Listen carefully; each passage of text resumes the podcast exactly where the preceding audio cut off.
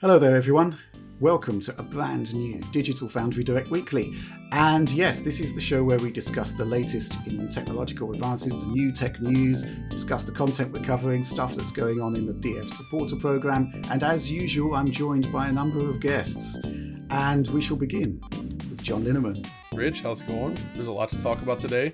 I would say it's one of our most packed uh, episodes, in fact. It is packed, yeah, lots to talk about. And um, next up, Audi Sorlie. How's it going, Rich? Are you ready for some FSR and some DLSS? I'm ready for all of the acronyms that you could possibly throw at me. And um, and moving on. Do you on. know CDI, the most important of acronyms? I am aware of it.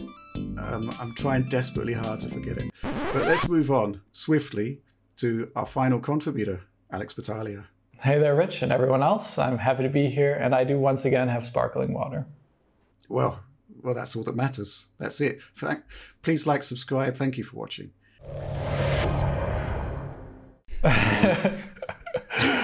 Uh, but no, we do have matters to discuss. And we're going to kick off with, uh, I think, the biggest story of the week because people keep talking about it uh, AMD's FidelityFX Super Resolution. So we've got our video up there. Uh, everybody else has, has theirs up there. Embargo is lifted. Games are out. Uh, quite a lot of controversy, uh, which is kind of weird because I think AMD have been extremely open about what FSR actually is. So why don't you just give us the highlights here, Alex? Okay, so um, I guess I would say the highlight uh, from our coverage uh, concerning this was initially when you do comparisons of FSR in its various quality modes, and let's start with the ultra quality mode uh, in a 4K presentation game.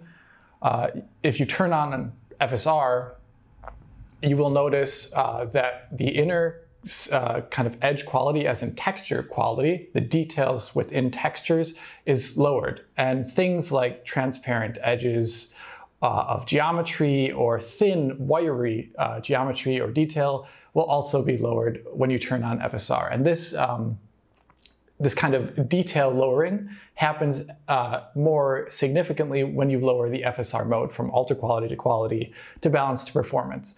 The one aspect of SSR, FSR that seems very convincing in its initial outing here in 1.0 is how it uh, tries to preserve edge detail even though it is rendering at a lower resolution. So if you look at the edge of a geometric object that is opaque, you can see uh, actually that the edge looks still actually surprisingly 4K-esque uh, when you look at it. And that is something that does uh, look less convincing when you go down in the mode from ultra quality to quality to balance to performance. Um, as part of that was like the main takeaway from the initial part of our video and the highlights of it. The second part of it uh, is asking a more, I would say, theoretical question about what FSR's purpose is in PC games menu options. Uh, it's kind of there to replace the ability to upscale an image um, from like the usual way we upscale very dumbly in games. And there I found it a very convincing kind of uh, technique to use. The thing is, not every game is going to just have very dumb upscaling options, and a lot of games, like those from Capcom, Ubisoft, uh, Frostbite will probably have it soon enough. Unreal Engine games will have something called a t- temporal ups sampling or temporal upscale. And this is kind of the controversial part, I think, of our coverage because we kind of come to the conclusion that FSR should not only be in a game if you can also have temporal upscaling. And I would say that is the preferable option for people who have lower end GPUs or for those who prefer image quality uh, because it will perform nearly the exact same.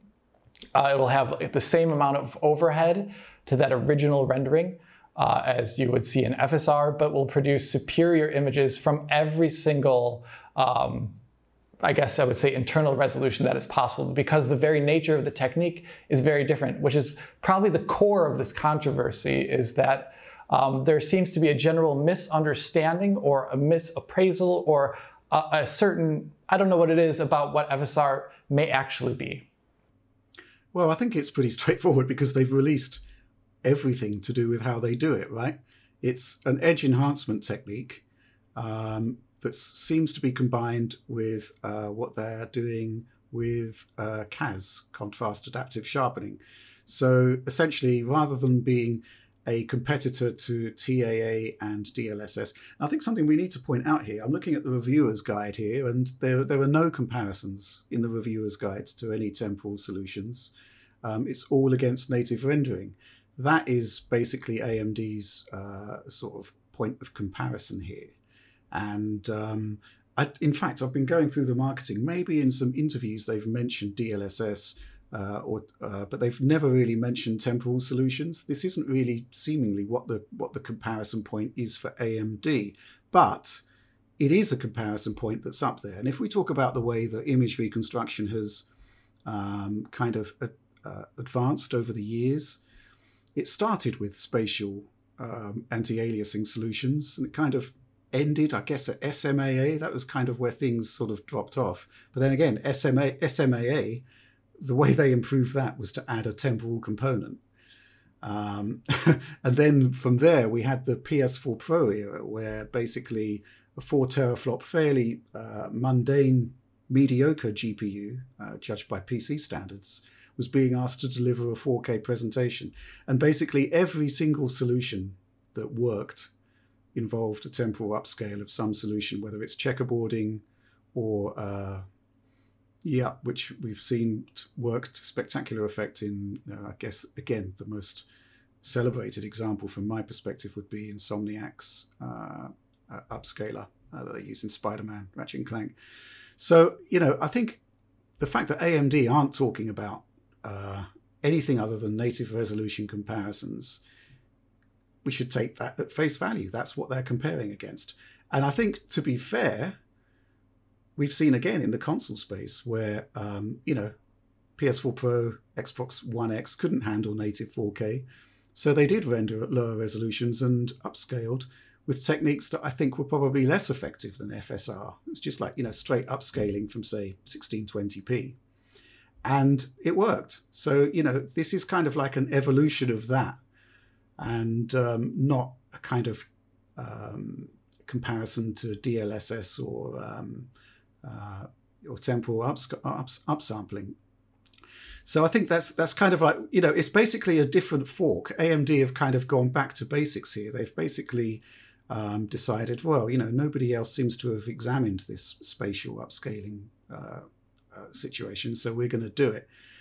But you know, there are other solutions. I think is what we were saying in the video, and based on the 1.0, and we should stress it is a 1.0 implementation then um, you know those temporal solutions, which are tried and tested, which you know we've got five years of development in them now, they're looking pretty good. Alex, I something I want to ask, hear your thoughts on is like looking at the results here. I'm kind of even wondering, like, is there even the need for a spatial solution at this point uh, in time? Like, I mean, fundamentally, like the the only benefit I, I really see is like this is a way to get upscaling without compromising HUD resolution, which I guess is similar to a resolution slider in the first place. So it's basically like a resolution slider feature where you're rendering at a lower resolution and upscaling internally, but it's done slightly differently, or the results are slightly different. But I feel like it's weird at this point to be focusing on a spatial upscaler in this day and age. I mean, what do you think about that? I think it is surprising that AMD took the technology in this direction based upon the rest of the trends in computer graphics um, about how to get more information out of a photo or an image, I should say. That's the surprising part. Um, uh, it does seem, uh, I think them going for this spatial direction too also conflicts a bit. Uh, ideationally in people's head when they think they want this to be a DLSS competitor, they want this to be an image reconstruction technique. Uh, but based upon what it's doing, it really cannot be. Uh, and that's a, a, big part of my, my coverage after the fact as I'm trying to talk about it to people online is to say, AMD in their um, also in their tech uh, review guide, they show um, FSR very smartly against and uh, point upscaling, I believe as well too, because that is actually the thing, uh, the solution that it is kind of, or the things that it should be best compared against. That is where it's, that's where its innovation is at. And that's where I think it is most powerful as a tool. So I think it is a little weird that they went in this direction. But for those games, for example, that do not have temporal anti-aliasing or do not have the ability for some reason to have temporal anti-aliasing upsampling or upscaling as it's called, or DLSS or checkerboard rendering or any other type of reconstruction technique, then this will produce a better image uh, for a non-linear upscale to 4K. Um, usually, there are some caveats with that there though, because um, the way it's trying to find edges, this technique, uh, and we can throw up an image here of Godfall. And if you stop an image and you look at the internal texture detail of both the very naively upscaled image and the FSR one, you'll see that there's actually slightly less internal texture detail in the FSR image. That is because is yeah, it is be, it is because FSR is trying to find edges and it, it, it is doing it in a naive post-process manner, so it will technically blur over some aspects that maybe do not need this weighted blurring. And as a result, you can see a lessened texture detail at times. They try and uh, mitigate this by adding in their contrast, contrast adaptive sharpening into the mix. But once again, contrast adaptive sharpening is not adding in detail that a 4K image would actually Sharpening have. doesn't add detail. It is sharpening doesn't add detail. It increases local contrast, which is why they call it contrast adaptive. So that's the thing, though, is I'm thinking like that's what, what that's what I noticed from looking at the high quality versions of your shots is like in many cases, just a normal bilinear upscale can actually look slightly better overall in terms of like preserving texture detail to the point where uh, I'm wondering if you just use a simple upscale with it, a different sharpening uh, method, how that compares to FSR because Uh, I mean, it'll produce different, re- yeah, different it'll produce different results. but maybe Um, perceptually sharper. It depends on which one you're using. Some of these um, upscalers do emphasize certain different types of sharpness. Um, so yes, I think that's my key takeaway from a lot of this FSR controversy, and I'm really uh, sad it, it- is controversial, is that it should be best compared against the bilinear bicubic Lanczos, whatever point sample filters, uh, where it is actually the innovation. That is where it is really interesting. But if if you compare it to other things that it's not trying to be, it is not trying to be an image reconstruction technique. I don't think, like we see with checkerboarding, DLSS, TAAU. Then it, that's when the it falls apart. I was gonna say, based on all of this and everything we've seen, then it seems like AMD was pretty much on the up and up with this, and like all these weird expectations and arguments are just from the community itself, like somewhat misunderstanding what it's trying to be. You know, Well, well, I think what it's trying to be is basically a way to get extra performance, which is what it well, does. but that's that's Um, what's what's different from that to just lowering the resolution in the first place. It's just another way to lower Well, the yeah, resolution but- and upsample. Like, there are, uh, you know, the, the edge sampling and upscaling stuff is is actually quite interesting, I think, and that isn't what you'd get from a standard uh, scaler.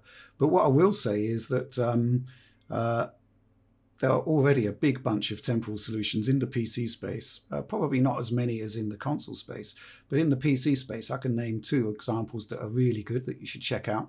So, first of all, Flight Simulator. Turn on TAA 70% resolution scale at 4K. Um, it's like um, 1512p internal. That's lower than FSR ultra quality, and it looks pretty good. 80% is uh, is pretty much nigh on native quality. Uh, secondly, the Division Two, similar technology. Um, that that's looking really good. I mean, uh, the latest uh, UE4 uh, TAAU is to the point is to the point where it's defeating pixel counting. It's that it's good. very difficult to even tell. It is extremely difficult to tell Yeah. uh, what resolution the latest U, UE4 scaler is actually operating at. And we've been doing this a long time. so, Well done, you know, Epic. at that point, well done. so, yeah, you know, getting those metrics, it's, it's, you know, extremely difficult. And, but that is what happens when you have five years of iterative development on a, a technique that's just getting better and better. And to be fair, FSR is on 1.0. It's still got a long way to go. Like you mentioned earlier, that for SMAA they inserted a temporal component. There's it doesn't seem like there's anything stopping from AMD doing the same, right? Like No, not at all. And I, in fact, so I got a number of messages from developers, not people just in the tech press sphere or whatever, but actual people who, someone, for example, who worked on very successful checkerboarding implementations one that even fooled us into being a native presentation at one point.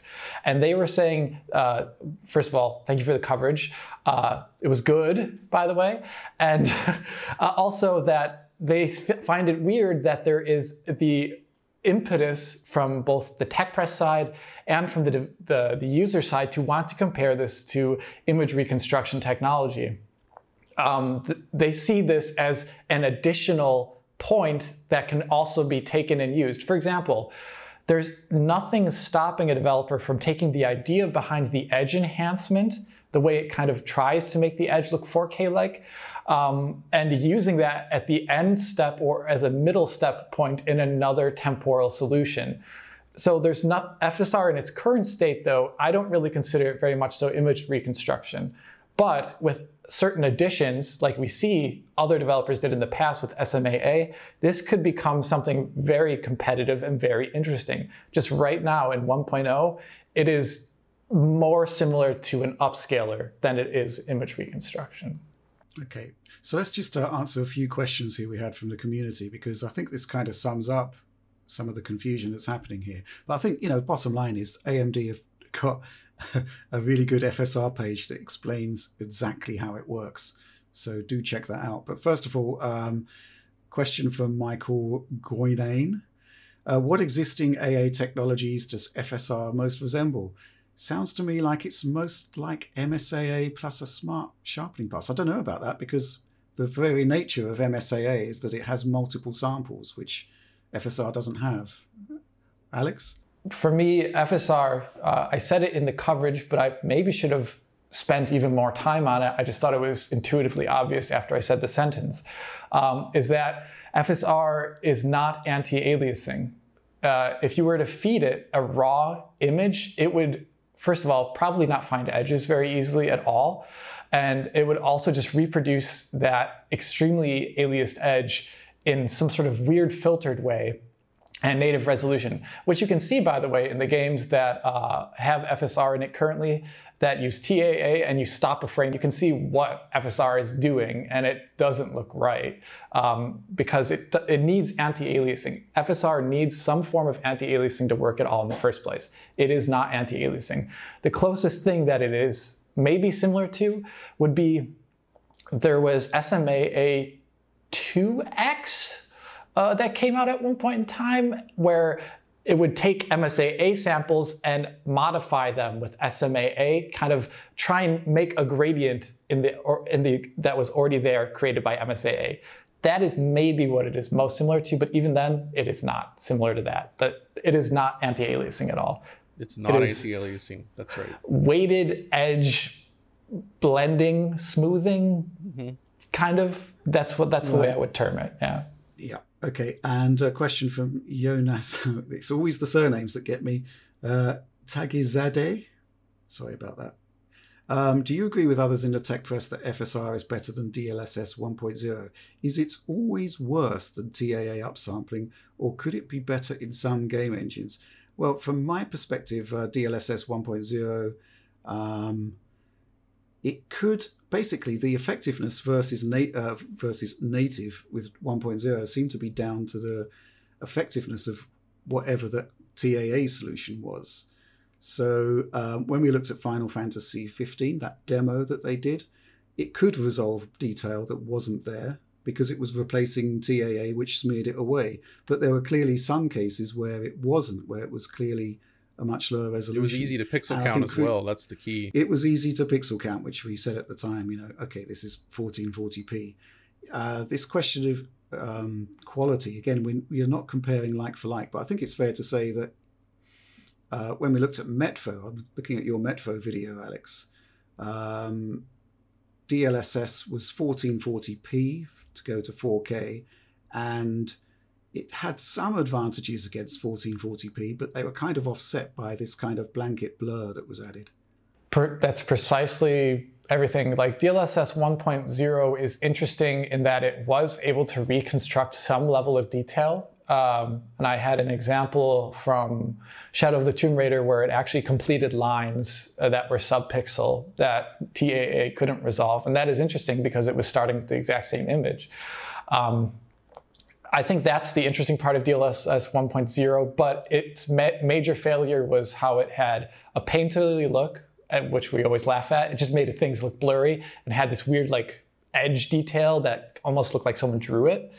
Um, and also the fact that it was uh, performance intensive. It would take off like a certain millisecond of the frame to be questionably better than its native internal resolution at times.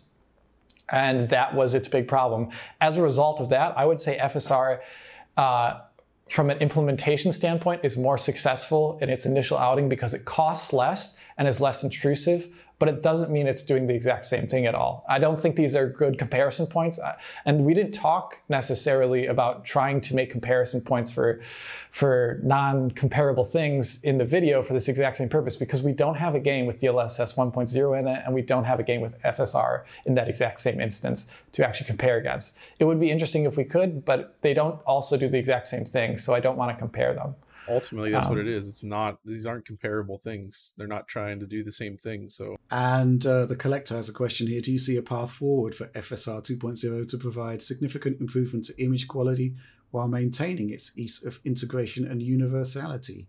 Is there a way to achieve consistent quality across titles without deep learning or per title hand tuning. Sounds to me like we already have a solution and it's temporal super sampling. Yeah, that's, yeah. So th- I think that's their next um, innovation for them will be to add a temporal component into this. And then it'll become an image reconstruction technique, as I call them, and it'll be probably have more quality if they do that.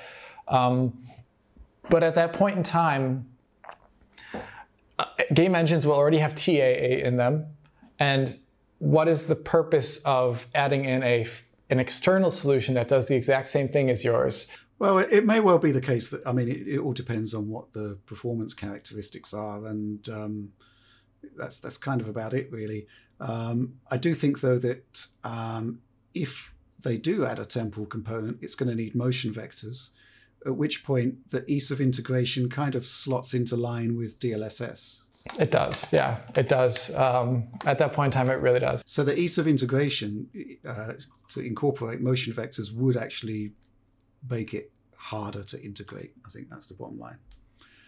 Um, any more questions? If a quick look at this. Um, is there any way that DLSS can actually survive when the competition is inferior but cheap, easy to integrate, and it's not competition. universal compatibility? Not competition. Uh, well, no, uh, I don't know. this this is a hard one because there's a there's a premise in there that I don't agree with in the first place. But uh, I guess I would say history's uh, the technique that advances in history is not just based upon uh, whether it's cheap and easy to implement always. Um, TAA won out, and it is extremely um, temperamental and requires a lot of tuning. Uh, it's much simpler than just slapping on FXAA, which is cheap and everyone can do. As, a, as an aside, for people that really want to see what happens when trying to tune TAA to work and it breaks apart, go check out that video I did on the Surge 2 a couple of years ago.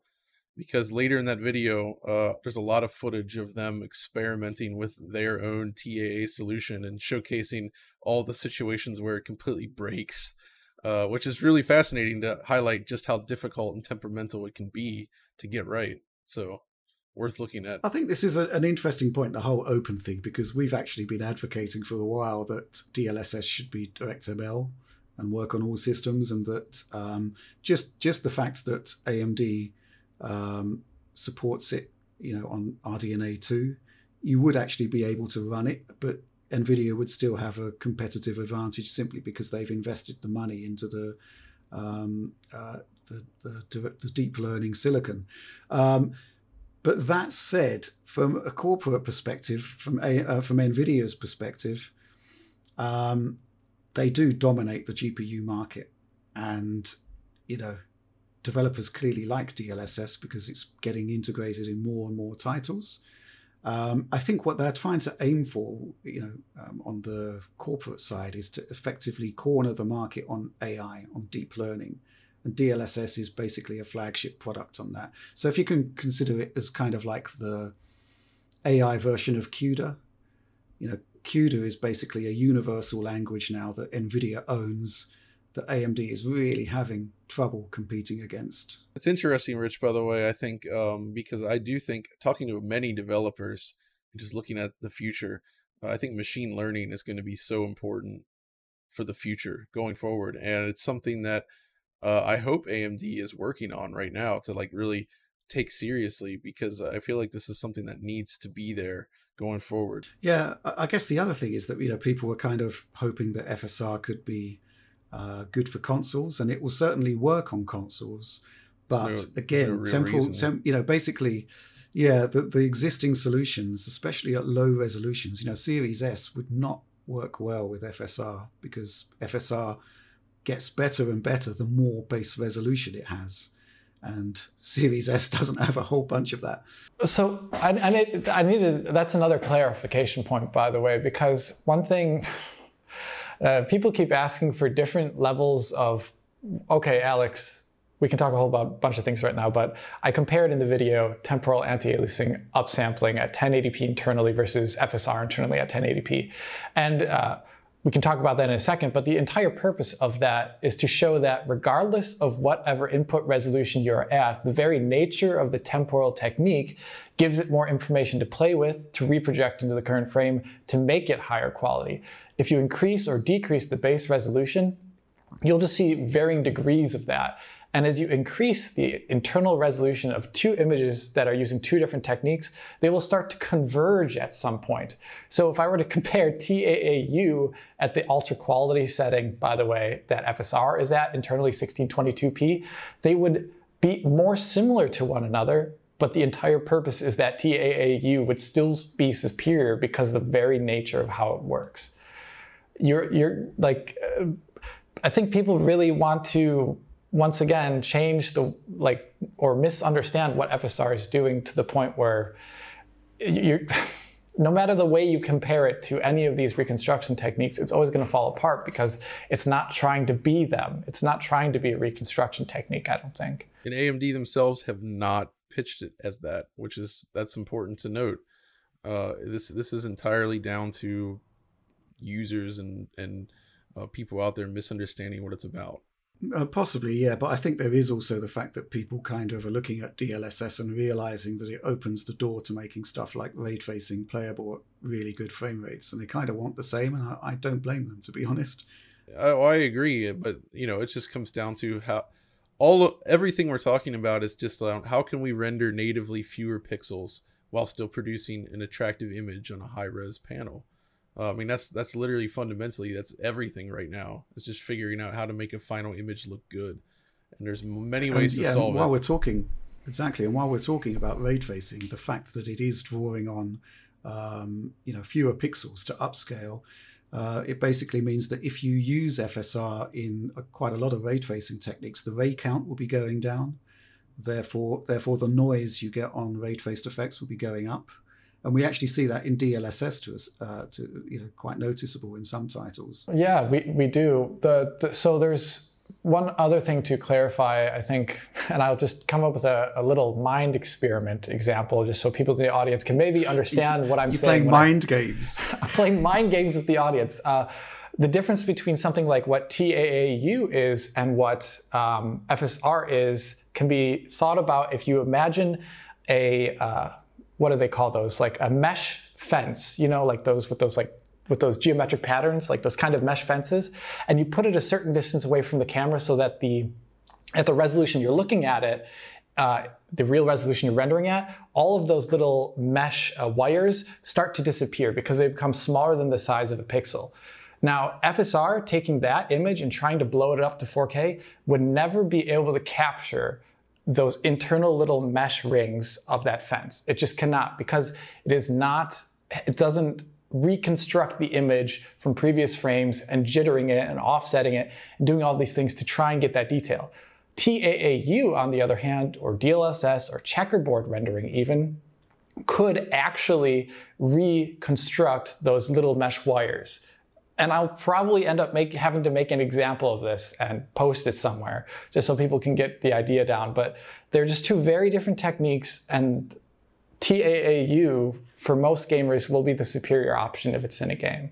And that's why I was so adamant in my review to talk about TAAU because I think it's a great technique and I think gamers should want that in addition to FSR. It, this is not about saying don't implement FSR. It's about saying, well, please don't forget TAAU.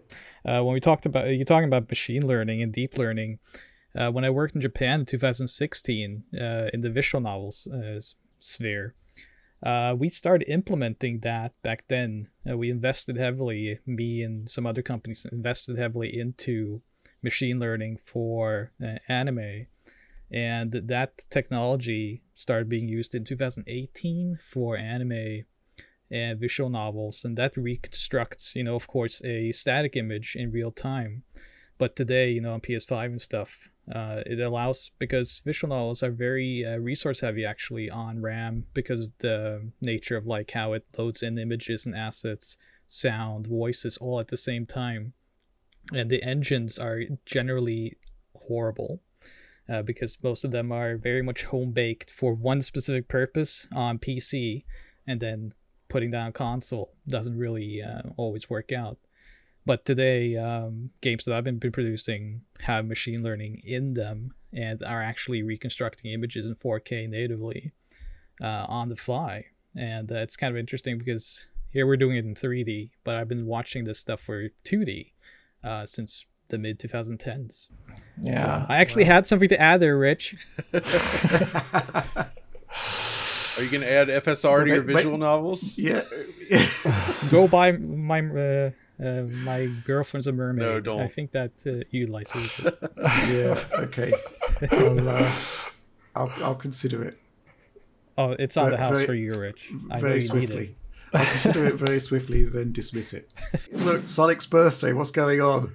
Well, it is in fact Sonic's anniversary, and it's been celebrated in many ways uh, the last couple of days. I don't know if you've been paying attention, Rich, uh, but uh, you uh, didn't you start in the industry around the same time as Sonic kind of made his Uh, emergence? I, I predate Sonic by a good uh, year and a bit. Yeah. Um, Sonic was uh, 1991, right? So, uh, I think we first saw code for that in 1991.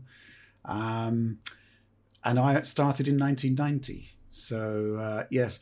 Well, I'll tell you what, my arrival uh, in the games industry kind of was closer to the arrival of the Super Famicom in Japan. And that actually opened, I mean, if we're talking about Sonic memories here, um, it was quite interesting because I think um, when Super Mario World arrived on Super NES, this was a game that literally drew crowds in our office. You know, people who weren't really into gaming would were looking at this and saying, "Wow, this is really pretty awesome."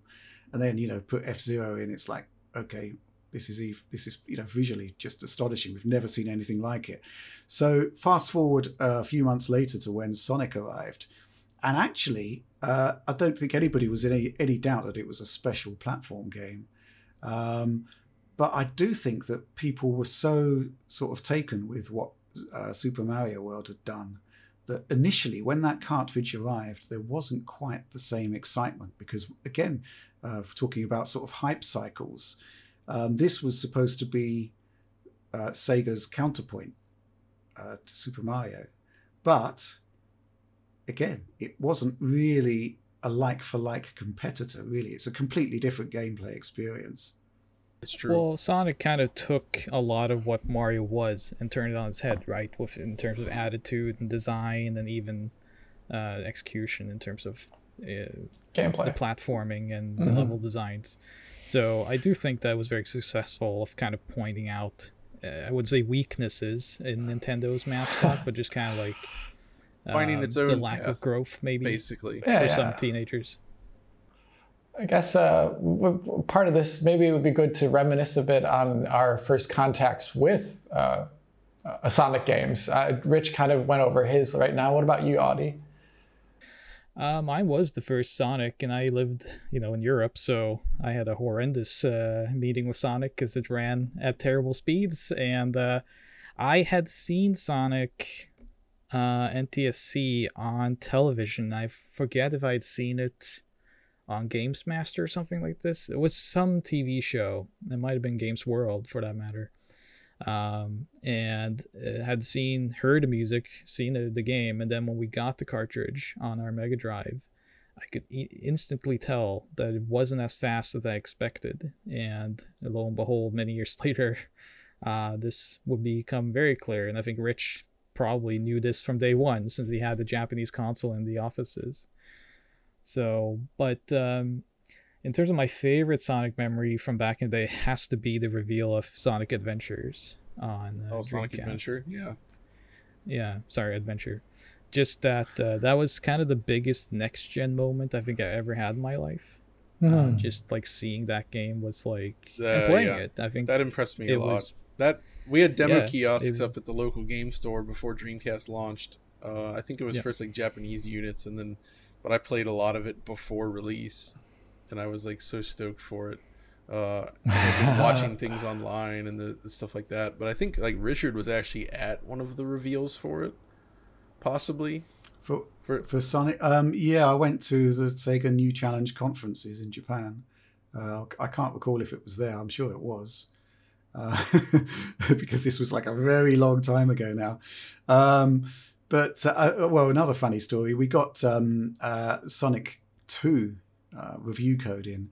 And there were, well, let's just say that uh, at the time, Sega was reeling from, uh, they thought that review code was being leaked onto bulletin boards. So to, to actually get code in the house to, to you know, to actually review, um, so Sega weren't particularly keen on it. And then uh, one day we got into the office and uh, the Sonic 2 cartridge was missing. and uh, basically the editors were freaking out. You know, they were sort of hunting high and low for it, and uh, we were at the point of uh, calling the police when uh, one of the reviewers came into the office and said, "Yeah, I borrowed it overnight." you want to play more? Just because he was reviewing it. It was like, okay, this was you know the, the, the years before mobile phones. You couldn't call him up and see what was going on, but yeah, that was quite amusing. That was um, a that was a Sonic Two was a worldwide launch, one of the very first like same day launch yeah, right. for every country. Oh, that's interesting. Amazing they pulled it off back then. Yeah, back then it was especially yeah. difficult due to distribution. Uh, it just was yeah. not what it is today. So no. Yeah, absolutely. Yeah, brilliant game though. I mean, that I think oh, that no. is a, a great example of a sequel that really does ramp up everything and and I think they really hit their stride there. Possibly my favorite Sonic game of all time as well. Up there for me, yeah. I think Cerny was involved too. Of the 2D Sonic Mania. Yeah. yeah. yeah Mania is uh, basically, you know, possibly the, the best sequel to Sonic 2. It is. it's the missing Saturn game because that was so, what's so uh, special about Adventure 2 was that we had been missing Sonic, proper Sonic, for a whole generation.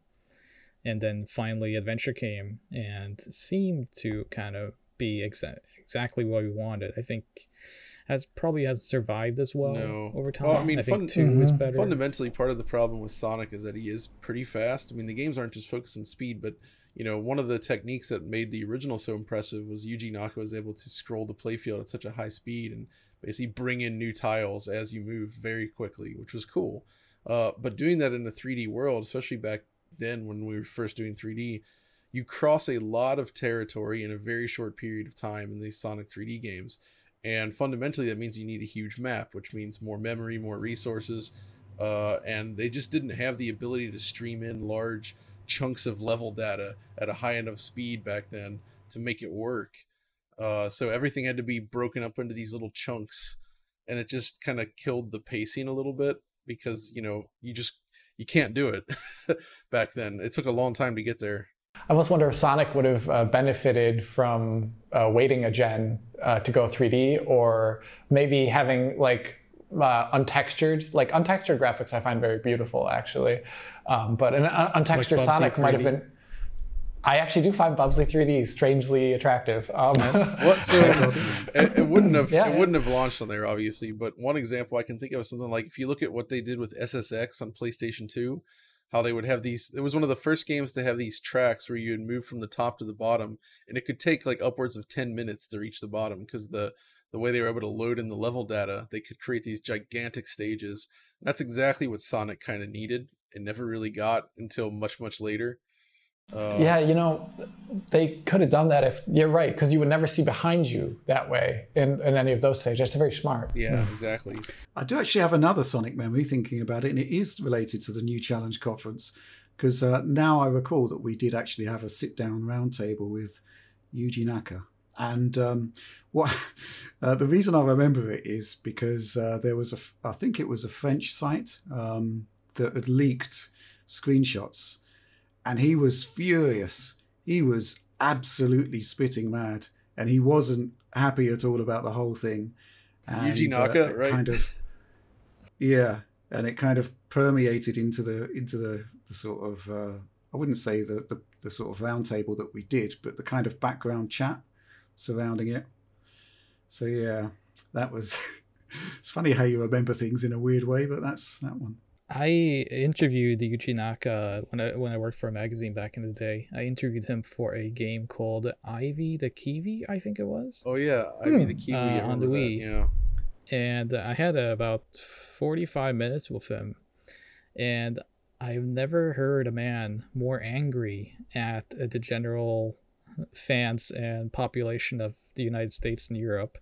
Uh, but he felt very much like his game had been a forgotten and miscommunicated and proceeded to just kind of not be happy for most of the interview and trying to get me to answer for all this The For cry. your And, uh, sins. yeah, he he's always struck me as someone that um, is a bit of a complicated man, I gather that. to say it like that.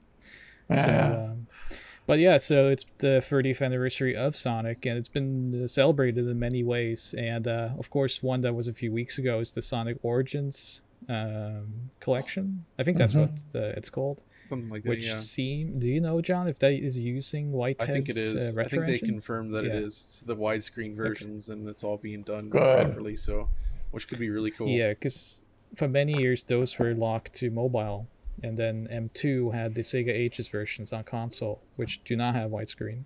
Mhm. But this Origins collection seems to be having one and two and three And CD, In, I uh, think and CD in HD, but that was released already though. that's true uh, on in consoles. HD. Yeah. Yeah. So there's that. Uh, there was also the announcement of a Minecraft Oh, DLC, Yeah. which uh, allows you to have uh, Green Hill Zone themes and Sonic himself in Minecraft. kinda fun. I don't play Minecraft, but I know it's very popular, and I I just kind of looked over the reactions to it, and people were very happy. So I think there is some sort of overlap. I mean, it's no oh, Roblox yeah. though. Like, if you've seen the Sonic games in Roblox, it's kind of insane. I need to do a video on this at some point because it's like it's genuinely shocking. It's like, wait, they managed to bring over all the mechanics from Sonic hmm. Unleashed into Roblox, and it actually works. Like, yeah, okay, that's cool. And then, of course, uh, I think to culminate the whole anniversary was the um, Sonic Symphony Yeah, that uh, I want to happened a few days ago. That happened. Yeah, Yeah. I haven't watched it Uh, yet. as of this recording, it happened like yesterday. Yeah. And it was a uh, it was the Prague Philharmonic that uh, performed it. Um, and uh, I watched some of it. It was quite spectacular because Sonic is uh, the rhythm of Sonic music uh, is very. I've produced quite a few orchestral game music shows over the years, uh, and it's very difficult to appropriate Sonic music to an orchestra. And uh, I was reading some uh, production notes on this, and they spent uh, actually a few years getting this set uh, set up Oh. and uh, arranged. And uh, yeah, it's very impressive. But what was even more impressive was that Dreams Come True uh, was actually part of this and came back to make a new Sonic song during the intermission. The same people that, or same composer that made Sonic One, And two. the music for that Yeah, and two. Uh, so uh, and there's been some uh, over the years. Uh, there's been some differences between well, these parties. Funny so it's though. very fun to Dream, see them Dreams back. Come True recently did that commercial for o- Oi Ocha, Where- which was uh, yep uh, green, tr- was, green tea. Yeah, it was a Green Hill Zone with like vocals, which was interesting. Ah!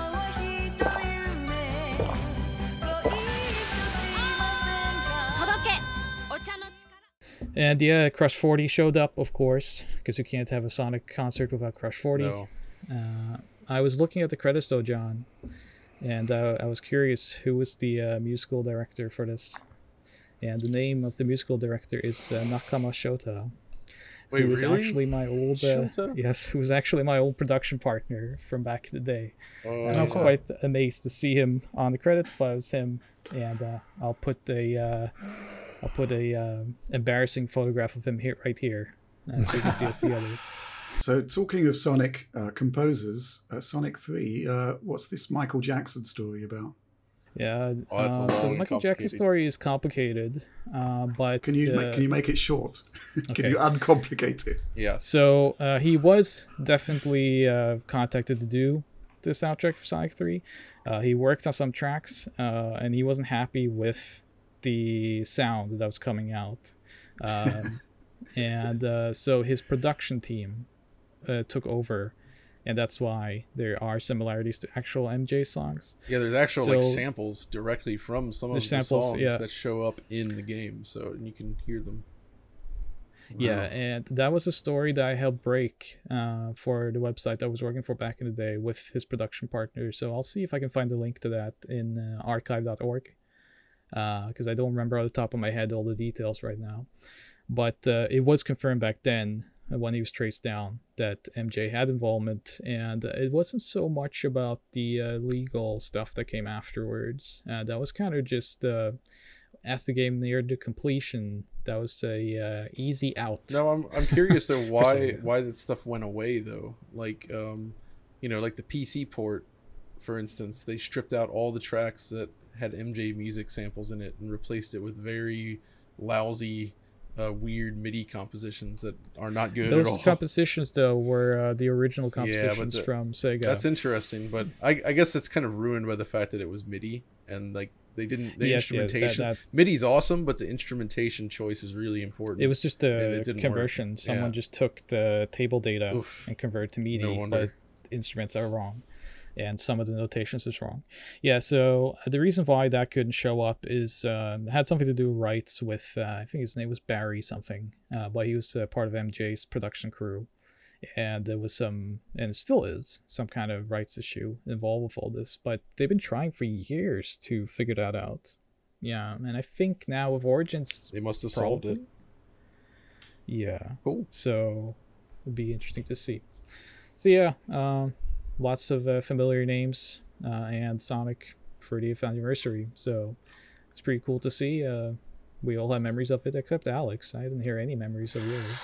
Uh, Sonic for me, I re- actually the first time I remember seeing Sonic was the Game Gear uh, game. I forget which one that was. So yeah, so I remember seeing that first, and I just was really uh, kind of thought thought the Game Gear was cool. I actually didn't think much of Sonic at the time, even though now if I probably looked at it, I probably would have thought Sonic was a bad idea on the Game Gear just because it was really blurry screen. Uh, The game was but, uh, it was slower on the the game itself was different, Yeah. so it worked okay. is it? Yeah. It's not the same. Oh, okay, it's an cool. original Those game. games are great. Yeah, Yeah, I like Cool. those games. That's by uh, Ancient, Yuzo Koshiro's company. exactly. Oh, cool. He did the music too. And Awesome. his sister did the graphics. Yep.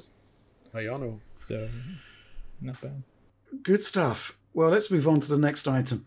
The docket simply says this, and it says Jonathan Frakes joins Really? What? Jonathan Frakes, baby. You, everyone knows who Jonathan Frakes is, right? Yeah, of Well, course. everybody loves Xanatos and Jonathan Frakes. gargoyles. Yeah. Burnt tomatoes. Uh, Yes, burnt tomatoes. Uh, don't remind me of that show, Alex. that was a Picard. That was a Picard reference. So, of course, Jonathan Frakes, aka William Riker, in TNG, one of my favorite shows of all time. I watch it every year. And I think all of us on the docket here are fans, right? I know me and Rich, at least. Uh, Rich Alex is like a it. Alex is a gigantic TNG Oh. fan. Yeah, Yeah, perfect. love TNG. So, and apparently he joined PUBG because I I'm not very familiar with PUBG. Um, my only involvement with it was that I went to a PUBG party in Tokyo where the whole team was there, uh, and they were trying to launch it with a party in Akihabara, and uh, all the Japanese staff or all the Japanese personnel that was there, none of them knew what PUBG was, and they kept coming up to me and asking, "What's PUBG?" And I was like, "I'm just a guest here. I don't know." Well, I bet, I bet they know now. Oh, of course. I mean, took over Japan by storm. Uh, but uh, apparently, uh, they've been trying very hard to differentiate themselves from the other battle royales by including lore and story, which is an interesting concept. And uh, they've been doing a, uh, something called the Callisto Protocol, which Okay. is kind of like some sort of uh, universe creating thing for them. Yeah, I've heard about that single player thing, isn't it? Yeah, interesting. It's kind of Yeah. like a, it looked like a Dead Space kind of game. Weird. but Okay. it Yeah. has connection to PUBG. Curious. Uh, it's also interestingly, I think the lead producer on it is actually the person who was at EA uh, at the time and worked on Dead Space. Oh. I think that's. I So forget the yeah, name. It looked Yeah. very. There, there was some clear inspiration there, so I was curious what the story was there. But it has Mm-hmm. some connection to PUBG, and then PUBG itself is getting uh, these lore updates, and they're being read by Jonathan Frakes. Jonathan Frakes. Who, I mean, All right. who's better? That's He's cool. A great reading voice, Yes, and just a great personality overall. And, you know, seems to be taking a pretty heavy sci-fi angle. Cool. So I actually watched it and I was uh, very taken by him. He's like a modern day Fabio, that man. He just, he could say anything and fall in love with him. Uh, Buongiorno. I'm Fabio. And I'm very interested in what makes romance work. but uh, he, yeah, it, just there's not much to say about this. The only thing I can say is that I watched it and I got like these flashbacks to like uh, Red Alert two and three with like the FMV sequences. Oh, Uh, it's- it's the only style. difference is that Jonathan Frakes already has been in space, so he doesn't need to do that. No, he does not. but uh, yeah, it kind of made me feel like that, and yeah, that's all I actually have to say about this. All I've got to say about it is that, you know, I'm a bit sort of frustrated that Frakes is not in game. But then again, but then again, if he was in game, he'd simply win all the time. Yeah. Well, the thing is, Rich, That is, would th- since this is all lore based, it suddenly makes sense. You remember when we were playing that one time and you were inside the buildings, but there were no buildings on my screen? what if? What if it's all part of this mystery? it's it's actually a broken It's lore. uh, uh, broken hologram. That's what it was. The, uh, the- True? No, the- it's false. All of it is false. It was made up by a writer, uh, John John Linneman.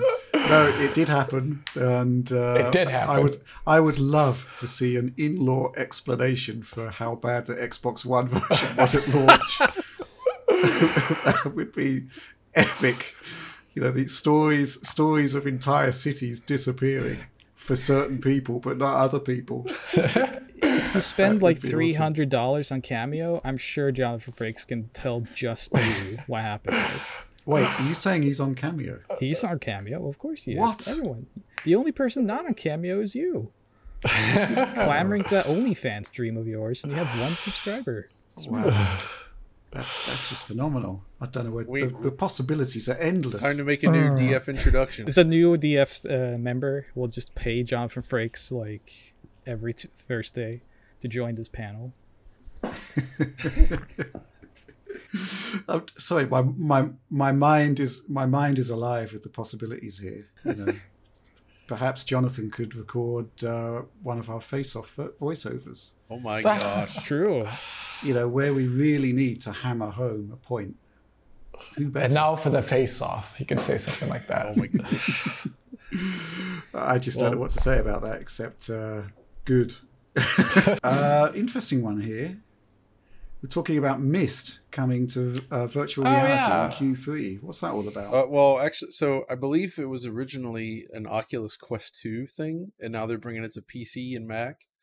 Uh, and this is essentially so the original Myst has been remade many times in many different ways, and this is sort of the latest take on that with the highest quality visual presentation. But uh, for me, it's probably the most appealing idea, just conceptually, because Myst is a game. It's all about puzzle solving, being on this in these isolated on the isolated island as well as inside the books.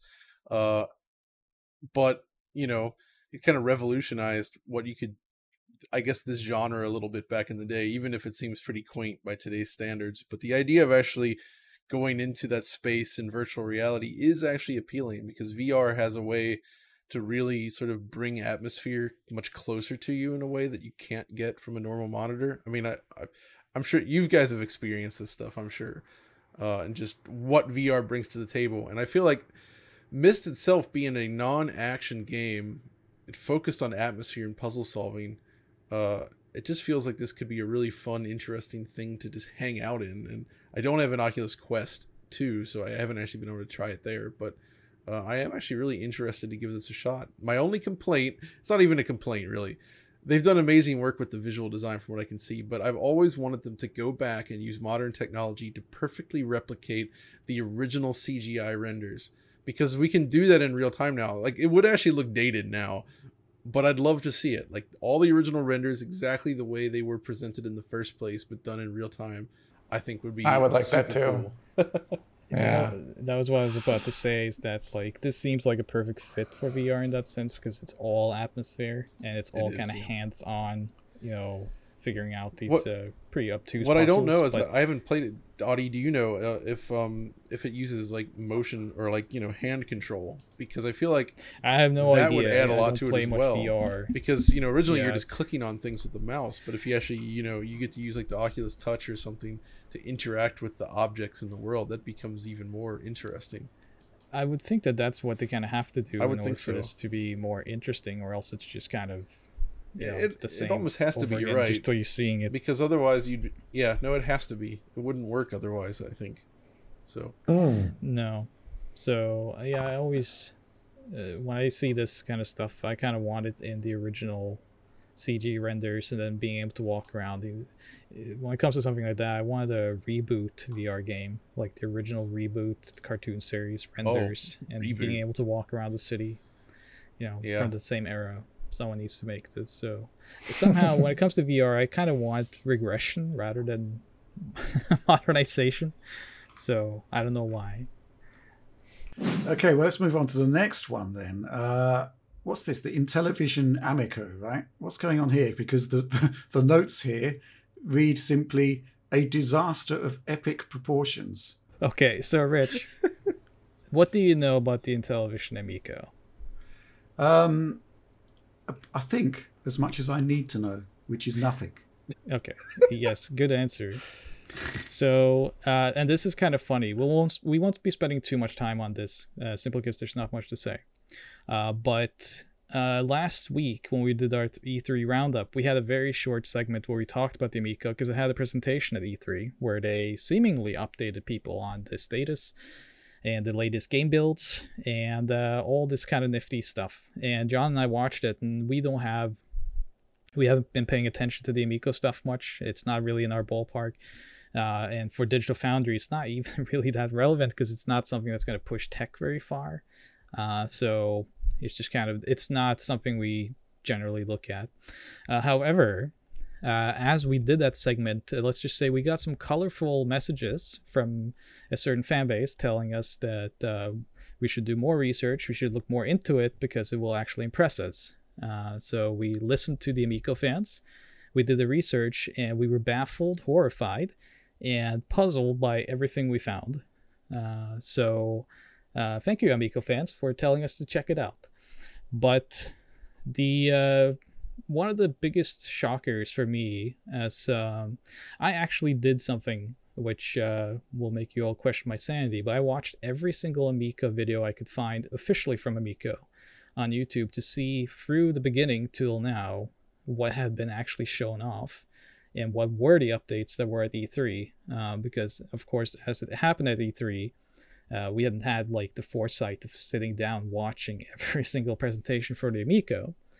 Uh, but I looked around and I found uh, about 90% of what was shown in the video at E3 to be old footage uh, as of like August of last year.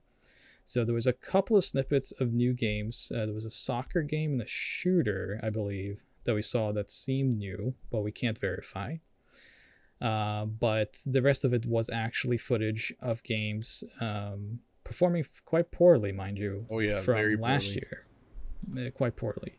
which seems to suggest that um, yeah, this won't be pushing any. Well, I, beyond that. I wanted to. I got I actually get press emails from them now, which is interesting. And they sent out one yesterday saying, "Hey, we have a brand new trailer from E E3 2021. You know, featuring new gameplay footage."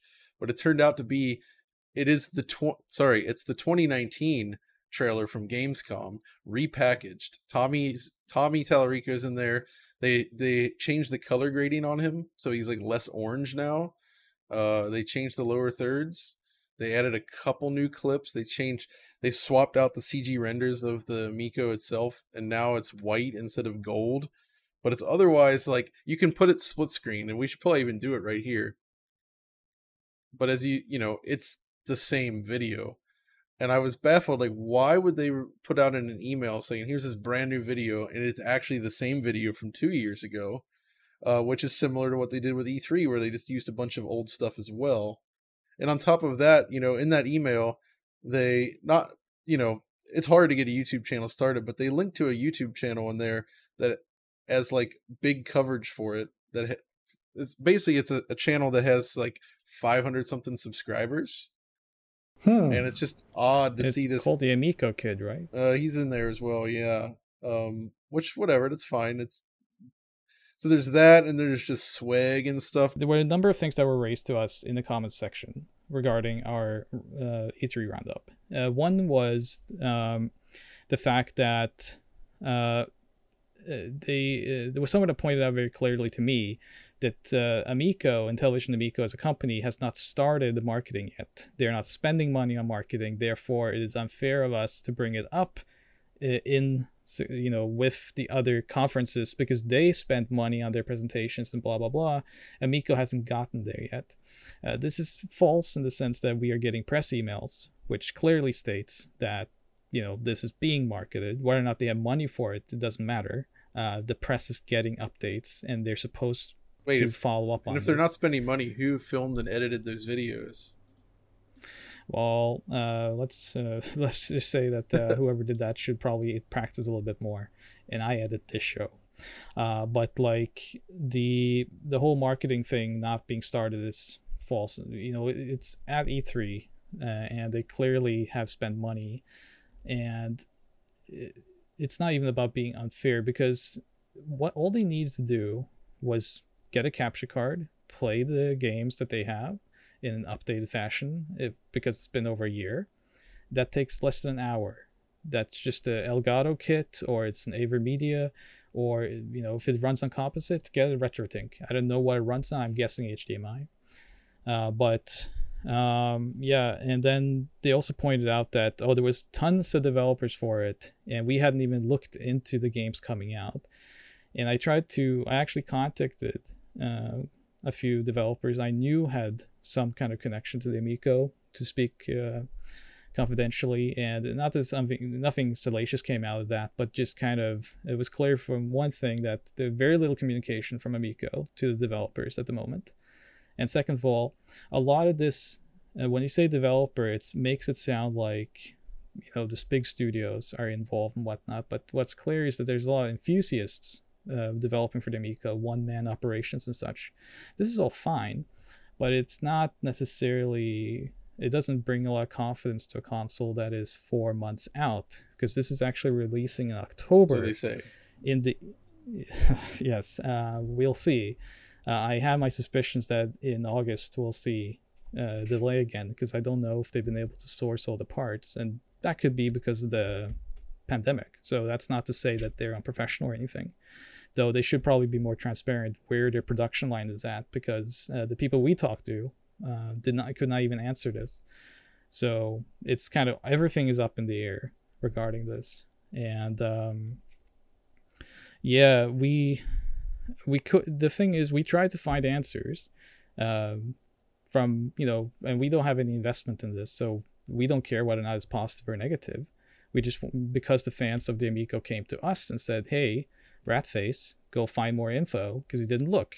I went and looked, and uh, we found more questions that raised more concerns than we did find answers. I think fundamentally, uh, we'd like to see this succeed. I I like the idea of it. It's just that what they're showing um, it's questionable. Okay, fair enough. Um, just one question I've got uh, arising from all of this is Ratface your official hacker alias? Yes. uh, that that was a uh, someone greeted me like that. I didn't know that my middle name was actually uh, publicly known. But, uh, It's out there. Very nice to meet you too.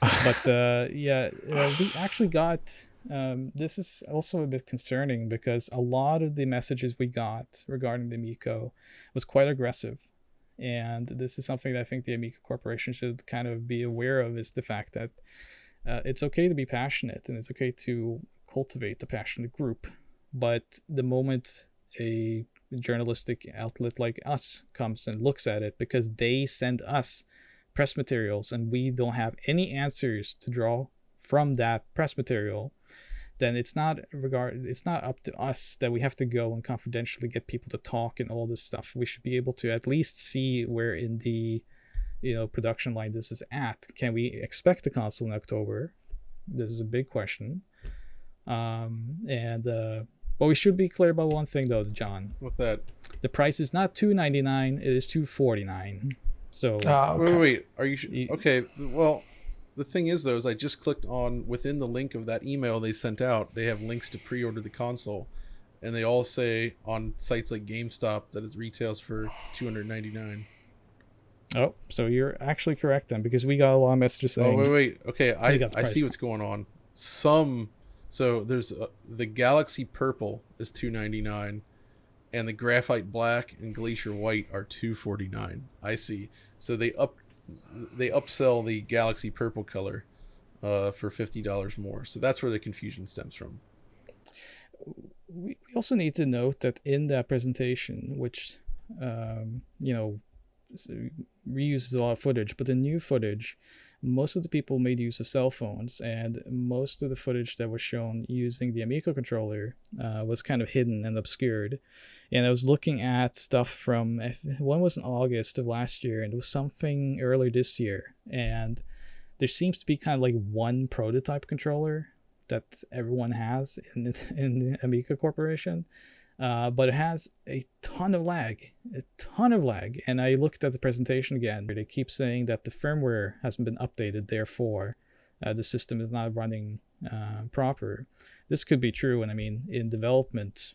Uh, that's something that happens, but as we're now four months out, it is pretty concerning to put out an E3 video where um, you have Photoshop stock images, which you know was brought up on Twitter, and it's not that using stock images in itself is an issue. This everyone does that, but it's the fact that it's four months out and you should be having prototype units and the ability to shoot that. Uh, that doesn't take a lot of time and resources either. That's just setting up a camera on the tripod and it, holding the controller. Some people do it, uh, but there's not enough footage of it actually being put into actual use with the console in the video. The only uh the only photos I saw of it being used was they, there was some interview on IGN Middle East specifically with Tommy on this, and they did seem to have some photographs of the controller working. So that's like the closest thing I could find. it's kind of we were talking about uh, the Wii U. We did a Wii U conference for Patreon uh, recently where we talked about communication of your console and man, the communication around this thing is just so confusing and weird. And even we're talking about the competition thing, which we also got uh, pretty heavy messages about the fact that we should not compare this to, for example, the Evercade Versus, but the Evercade Versus is uh, a clear comparison. It also receives new games as well as old, both. from like uh, Mega Cat Studios, Bitmap Bureau, like these kinds of people. Uh, it is set up. It's a cheap device set up for family use. Uh, and not, you know, there's the Intellivision uh, flashbacks, the AtGames devices. There's a ton of these devices out there that retail for not 199 99 We'll have to talk about this more in the future, but I think fundamentally, if it's like you're looking at this versus the same cost for a Nintendo Switch, I just don't, I can't see why this would ever win out over that. Be a thing. Yeah. yeah so the concern for us as we wrap this up it's just kind of at four months out um, this doesn't seem feasible i mean Uh, it doesn't seem like the uh, we haven't seen any proof that the consoles are be, have been manufactured, have been tested, are ready to be sent out. So I'm guessing we're going to see a situation where maybe pre-orders get sent out, but no retail units. Uh, that could be, or just gets a delay into 2022. Of course, uh, that's possible as well. Uh, but th- they really should be a little bit more transparent with the press as they move so close to the actual release of October. I think it's October 8th. It's supposed to come out. And uh, we don't know much. Uh, originally, they even announced about 60 games at launch, I think, and now it's about 25. So, I mean, things have changed clearly. Uh, there's names involved from the beginning that now are no longer mentioned uh, in terms of the staff. So, a lot of things that um, seems to be kind of uh, not working out the way they wanted to and this again this can happen in the development phase so it's not to say that this is unacceptable it's just the transparency of it is concerning Okay. Yeah, I agree. Okay, let's move on. Final sort of news point that we've got for this week is uh, the Alex Kidd remake, and uh, Yeah. there seems to be problems with the fact that uh, there seems to be shades of the PAL nightmare, the PAL 50 hertz nightmare. What's going on here? Because I can't believe Okay, this. so Uh, there's um, the ghost of pal I actually Yeah. I, I got review code for this and I was thinking, okay, I'll do a Sonic Mania style video on this because I love these sorts of games and it, it looks visually it looks awesome, makes a good first impression. Uh, but I noticed right away I started moving around and the scrolling and the general movement of the character is very choppy, shall we say? It looks wrong. Uh, so I immediately captured footage of it and went through it frame by frame and discovered that out of six frames, only five frames will be new frames. So every five, so five out of six frames are displayed at that exact interval. But some things like animation frames can update in that sixth frame slot. So it's still outputting at 60 hertz, but all scrolling and character movement is 50. So I was like, what the heck is going on here? This is this is too much of a coincidence for my taste. So I actually reached out to the developer about it um, who was very very nice, and it's a very small team. Like all of the art in this game was done by one guy, which is really cool. Um, but uh, it turns out after investigating for some answers that yeah, the game itself, like the physics and and the- way the game works, is all updated at 50 frames per second. Uh, I don't have confirmation on why it's this way, but my best guess is that because this is a European studio and the game allows you to switch back and forth between the new graphics and the 8-bit Sega Master System graphics, that they probably started from the European PAL ROM or from the PAL version as like a base. Again, I don't know if that's actually the case, but that's the only thing that makes sense to me. Uh, because it almost feels like everything in the game is now tied to this original version that's included that you can swap to. And as a result, the game basically updates at 50 frames per second. And doing a 50 to 60 conversion in that way, that's exactly the issue I complained about with uh, the PlayStation Classic or whatever it was called. Um, it was it's a problem that that European fans faced with Nintendo's early virtual console releases on the Wii, where like stuff like Super Metroid was released and it was 50 hertz, and nobody wanted those versions. Uh, and it's it's just unfortunate to see here because it looks so good and it just doesn't look smooth in motion because the scrolling is just ruined by this 50 frames per second update. Uh, yeah, so that's kind of that's kind of my big issue with it. Yeah, so I got the game yesterday, and we hadn't really talked about this uh, too much. Uh, you had told me that there was some sort of like uh, base in PAL issue, but I hadn't looked at it much because we've been busy with other projects.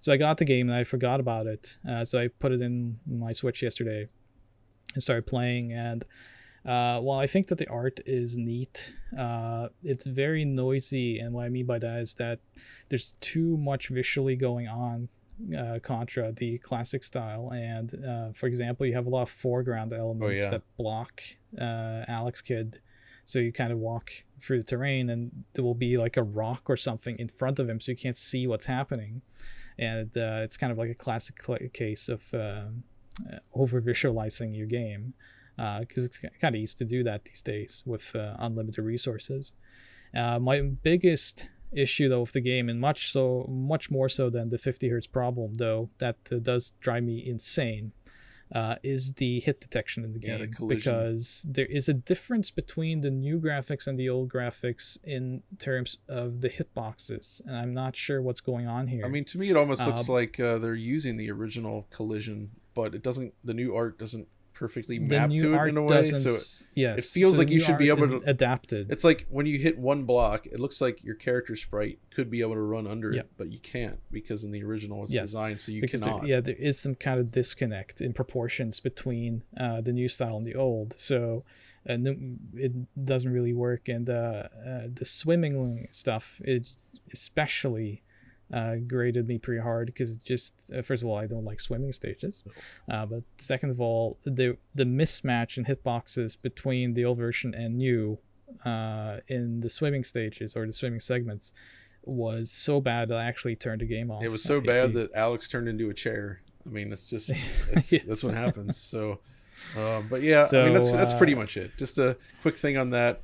Um, I'm a little bummed out by it, but Yeah, should have been the return of Alex Kidd, you know. there's clearly a lot of talent behind the, the game like the guys that did it especially you know the artwork again it's it's really good looking uh but the game needs more time and polish and i wish they had I, I wish they had come to someone like like us early on not that they necessarily need that i'm just saying like i could look at this and within like two seconds it's immediate that there's something going on here uh and you know it's a shame that it ended up this way Yeah, um, it feels like to me uh, a game that um, kind of plateaued at some point in development, and from that point, uh, they could only fix so much, and then go to release like a budgetary issue maybe. Uh, but it definitely feels like that two, three more months of polish, and then some more bug testing or QA in general would have done wonders to this game and uh, maybe a patch could help. Um, I certainly hope the best for the team. I wish that the game impressed me a little bit more out of the gate. I feel kind of bad that we have to um, showcase it this way, but uh, in the uh, name of being fair here, we have to kind of point out that uh, there are problems with the Alex Kidd remake. Yeah, I think so. I think you know, just in summary, from my perspective, the the 50 hertz issue with PAL Games uh, continues to cause issues in the present day, and I think uh, probably the worst example was the PlayStation 2 classics on PlayStation 4, where you know they just ran 50 hertz games at, on a 60 hertz console, and it's it's really not good. And uh, if there is NTSC code available, uh, if there was a US release, uh, it should be used. Uh, the only, the, yeah, the only issue I can possibly see is uh, titles that were developed specifically with PAL territories in mind. which this one was not i Um, mean this this, which this, this was a Japanese hertz. game, right? yeah Okay, well, let's move on. Okay, so let's quickly talk about some DF content here. Um, DLSS 2.2 Lego Builders, Alex.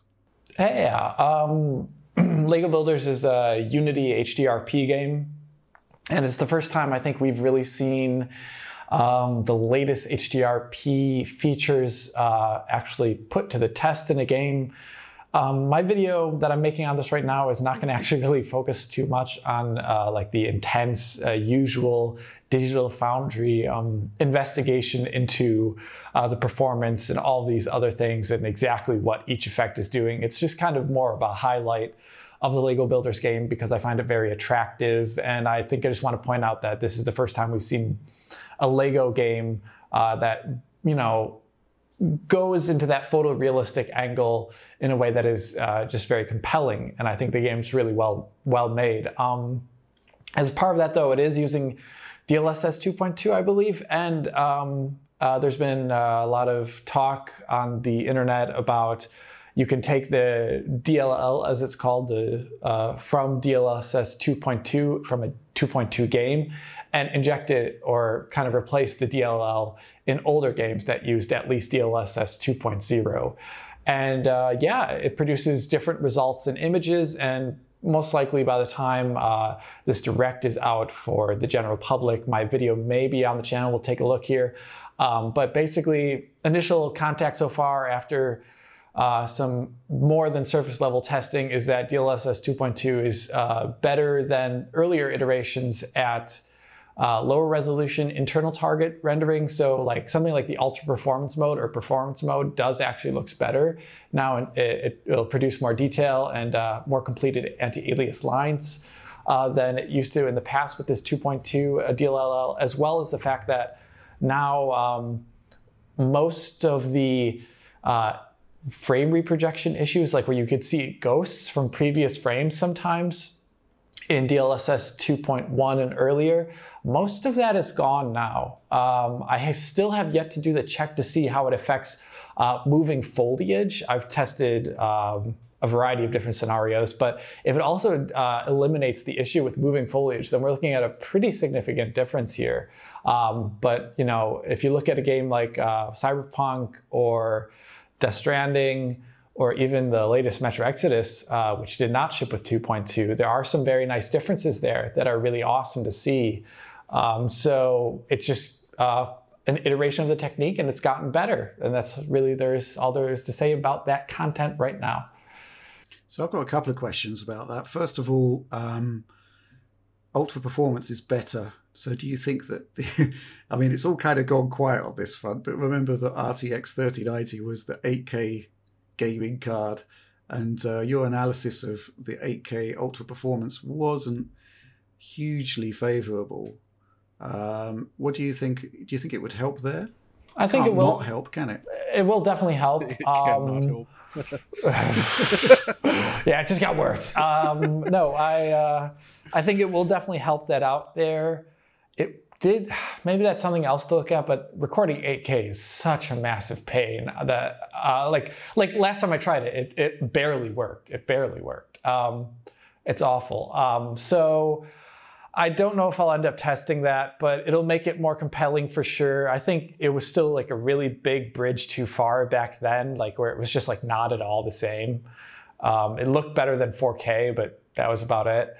Uh, so it'll just be a better version of that. I still think 8K, like I still think in general, this eight times upscale, like you could literally f- put that internal resolution image eight times into the final upscaled image. I still think that probably needs. Uh, probably needs more info. I don't think that's a very realistic target for most uh, use cases, for most users. Well, it might be a time for me to, because I've got an 8K screen. I might check it out.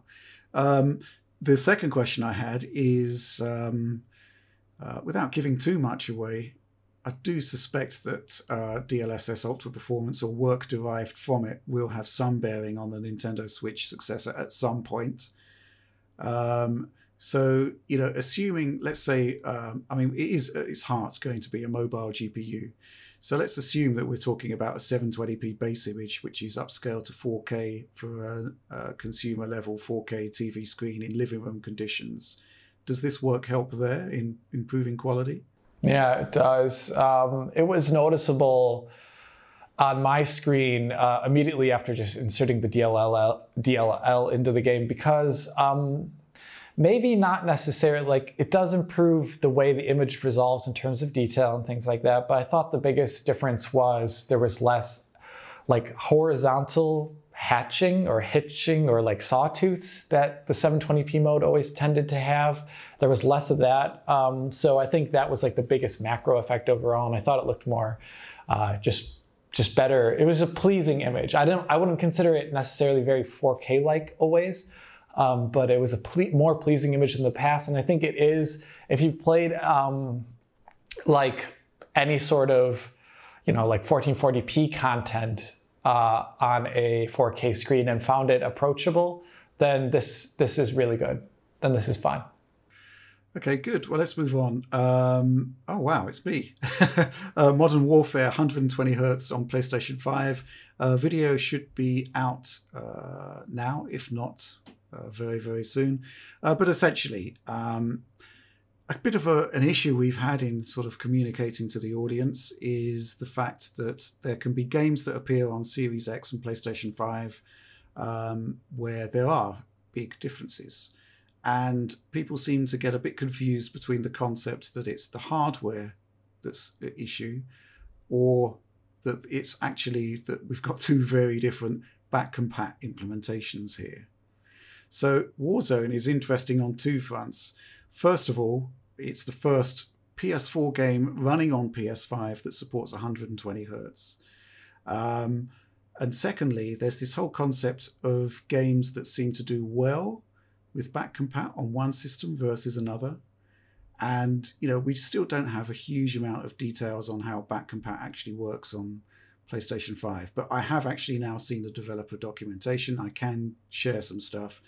Um, PlayStation games on the latest SDK can query the hardware. They can find out very, very easily with one system call if they're running on which system. But uh, according to that same documentation, there are hard set limits on PlayStation 4 Pro that you can't overcome on PlayStation 5, specifically memory. So when a game has a lower resolution on PlayStation 5 via backwards compatibility, it's likely not a system limitation of PlayStation 5. It's a system limitation of PlayStation 4 in that it just hasn't really got the memory to cope with any higher resolution buffers. That's the most likely scenario. Whereas on Xbox Series X, um, it can tap into the Xbox One X code path where they had uh, 9 gigs of RAM available versus like 5.5 on the Pro, which is a big, big difference. So that's kind of like what you know what we're trying to sort of put across here is this you know um, it's the back compat implementations that can be different, not really the hardware. Um, but the 120 hertz thing is new. It suggests that something is changing on the Sony front because no PlayStation 4 games, as far as I'm aware, will have 120 hertz output. But it does seem to work on Warzone, but only with H, but only with HDR off for some reason. So you know, I do think this is, yeah. I mean, it does seem to me that this is all kind of like um, hot fixes and patches because you know, with Warzone, the future is a native app. Activision has announced this, and it's going to be the same for everything else. It's just we're in this bizarre cross phase, uh, cross gen phase at the moment. So it's kind of you know watch the video on that. Um, there is some 120 hertz uh, footage on for the supporter program. Um, we had to run it at 60 on YouTube, but you know maybe YouTube will up, upgrade at some point to support that. Um, but yeah, let's move on to the next content point. So John, CRTs, they're back. Yeah, so um just on on a whim, we decided it would be fun to do I'm I'm basically working on a video revisiting the FW900 CRT, but this time with the new consoles, PS5 and Xbox Series X specifically. And it's more to you know, I think since we did that video a couple years back, there's been lots of questions about things and you know, also some people don't fully understand like okay wait what's the benefit here? Like why would you use this over this? Like like what are you guys even talking about? And i, I want to try to make something to look a little bit closer at some of the differences i guess you could say and showcase why the technology is interesting. But also noting i'm not saying people go out and like replace their their big tvs with this or anything like that it's not about that it's just an interesting thing to look at what this ty- type of technology can still bring to the table uh, and why it's it's worth looking back to understand that and and I would like to see some of this stuff applied to the future. Uh, and I can also do things like now I've seen uh, the black frame insertion on the LG OLEDs as of the CX and up, which uh, matches CRT in terms of motion clarity now, which is the first time I've ever seen that. There's like zero blur, but it has its own drawbacks as well there, which I want to discuss. Uh, but in general, I was just kind of shocked just when you see something like Ratchet and Clank running on this thing. Uh, it looks so unbelievably like just due to the nature of a phosphor screen uh, without a fixed pixel grid. It has this look that it doesn't look like a like a digital pixelized image anymore. You know what I mean? It just has this like almost analog look that almost looks like it was filmed with a camera rather than like you know just a digital thing uh, which is really cool to see, and it looks really good these games like this. So it's it's cool, and I haven't figured out exactly what the video is going to be yet. Like I'm still in the writing phase, but uh, there should be lots of cool filmed footage for people to enjoy. So yeah, I'll be doing that soon. And uh, let's quickly uh, round up with a couple of uh, content announcements.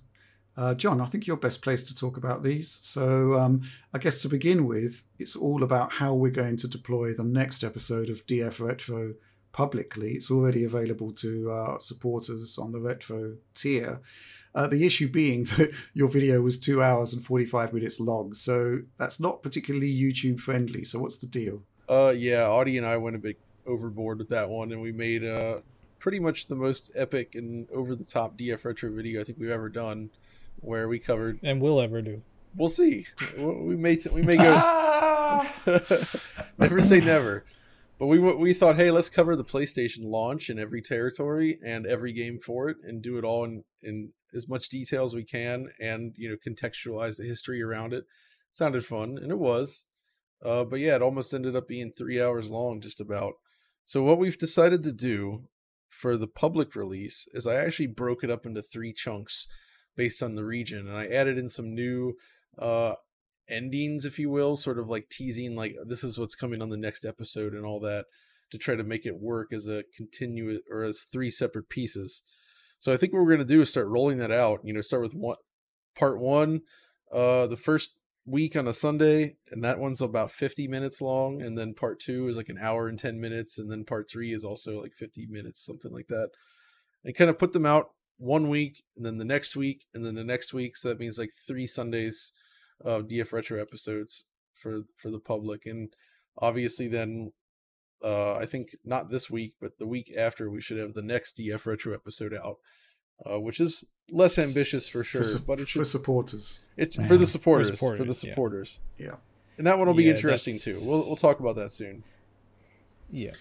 Yeah, I mean that is pretty awesome. I mean, three huge parts there, and I think uh, I think what's gratifying for me is that it's a pretty decent example of how what we've been able to do with the supporter program is actually enabling more content on the main channel.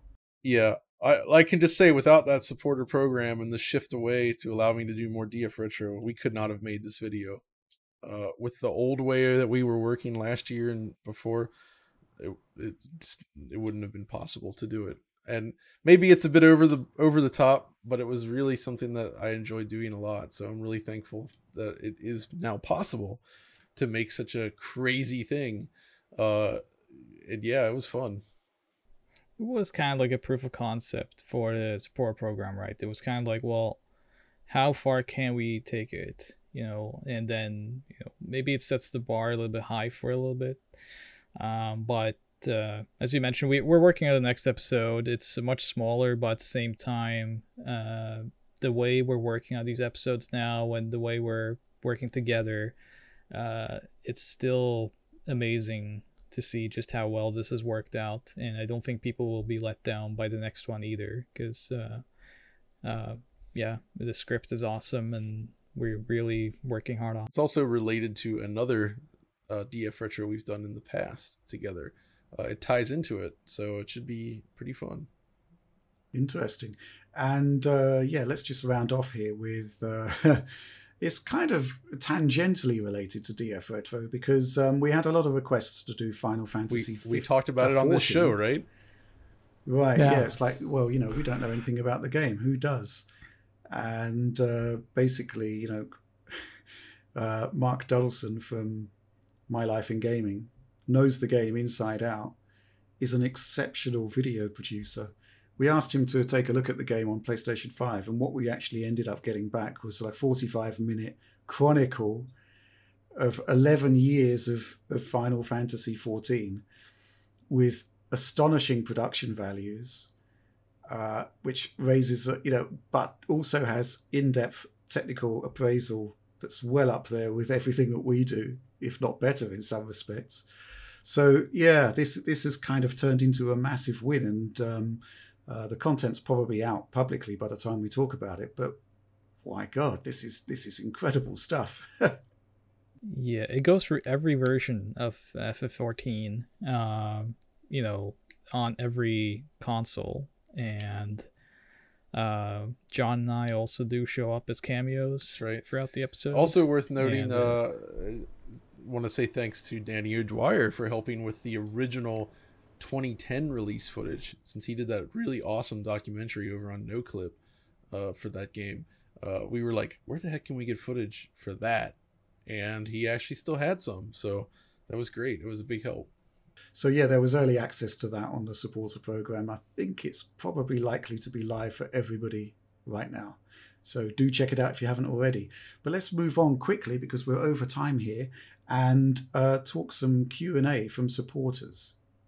Okay, um, let's try and handle these quite quickly. Yeah. I agree. Uh, Emmanuel Orlando asks the question, mainly for John. Uh, were you able to solve the Dolby Atmos delay? So, could you quickly tell us what the delay is and have you solved it? This is a problem when using the Xbox Series consoles and Xbox One X as well, I believe. Essentially, um, I was using Dolby Atmos with the with the One X by feeding it into my Denon AV receiver, and it worked great. Problem is, when I get the Xbox Series X, it's HDMI 2.1 compliant. I want to use those features on the CX. I can no longer run it directly into the receiver without sacrificing those. So I'm essentially waiting on one of the new AV receivers with proper 2.1 implementation.